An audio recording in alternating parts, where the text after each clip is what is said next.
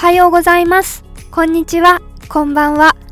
フォネティックボックスがお送りするショートストーリーショーケースナレーターの平賀幸恵です。今日も早速ストーリーを紹介していきます。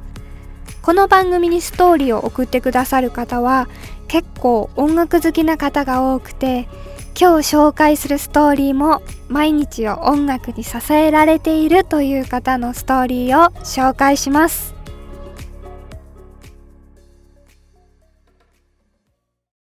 福岡県出身おびちゃんさんからのストーリーです。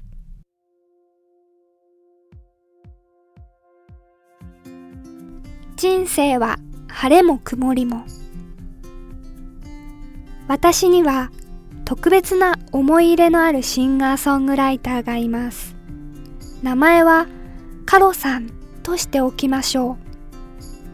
東京で就職しいつの間にか聴かなくなっていた音楽を結婚してしばらくしてまた聴くようになりました。当時カロさんはアルバムも2枚出していました。懐かしいような寂しいようなカロさんの歌声が好きになり下北沢や原宿にライブを見に行きました。カロさんは若くカバー曲を演奏しようとして失敗してやめちゃうなど見ていてハラハラする面もありましたがそんなゆるさと歌う時の凛とした姿のギャップも魅力でした。その後私は子供が生まれ仕事も忙しくなり音楽から離れていきました。仕事が忙しい時期はずっと続き適応障害で休職することになりました。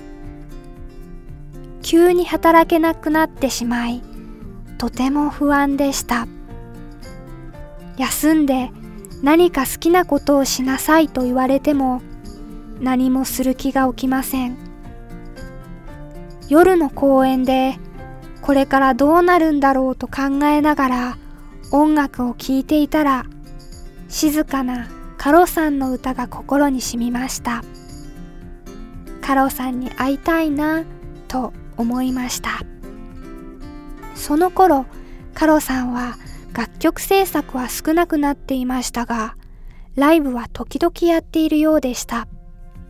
私は下北沢にライブを見に行き終演後にカロさんに声をかけることができました。新しいアルバムの予定はないですか？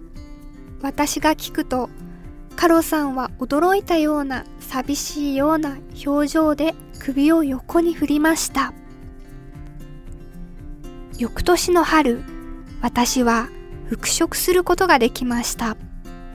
そしてアルバムの予定はないと言っていたあの日から1年後カロさんがアルバムをリリースしました。カロさんの誠実さが現れた素晴らしいアルバムでした。カロさんの活動が活発になりそれに押されるように私もだんだん回復していきました。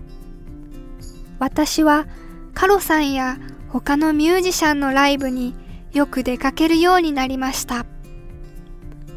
カロさんはワンマンライブで新しいアルバム制作に意欲を見せるなど順風満帆に見えました。しかしそれからしばらくしてライブで見たカロさんは心配になるほど元気がなくなっていました。何があったのかは分かりません。それから1年以上が過ぎカロさんは少しずつ元気を取り戻しているようでこれまでとは違う方面にも活動の場を広げているようです。心がしおれてしまった時期にカロさんの歌が私を支えてくれました。歌ってくれて本当にありがとうと思っています。カロさんの幸せを心から願っています。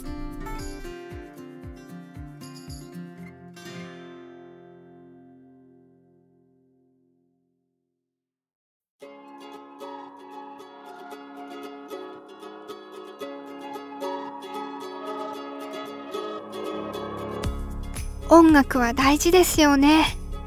私も特に10代の時なんかはいろんな歌手に夢中になっていました。あの頃を思い出すとどれだけ音楽に自分も救われたかなと思い出しました。皆さんにもそれぞれ心の支えになってくれる音楽が心な心の中にあるんだろうなと思います。おびちゃんさんありがとうございました。ショートストーリーショーケースでは皆さんのストーリーを大募集しています。最近あった嬉しかったこと悲しかったこと何でも構いません。大切なのはそれが実話だということただそれだけです。ストーリーはホームページから募集しています。エピソードの詳細説明欄にリンクが貼ってありますのでそちらをご利用してみてください。面白い話である必要は全くありません。皆さんの心にしまってある大切なストーリーを共有してくれたら嬉しいです。是非番組のフォローもお願いします。また来週のストーリーでお会いしましょう。平賀幸恵でした。バイバーイ。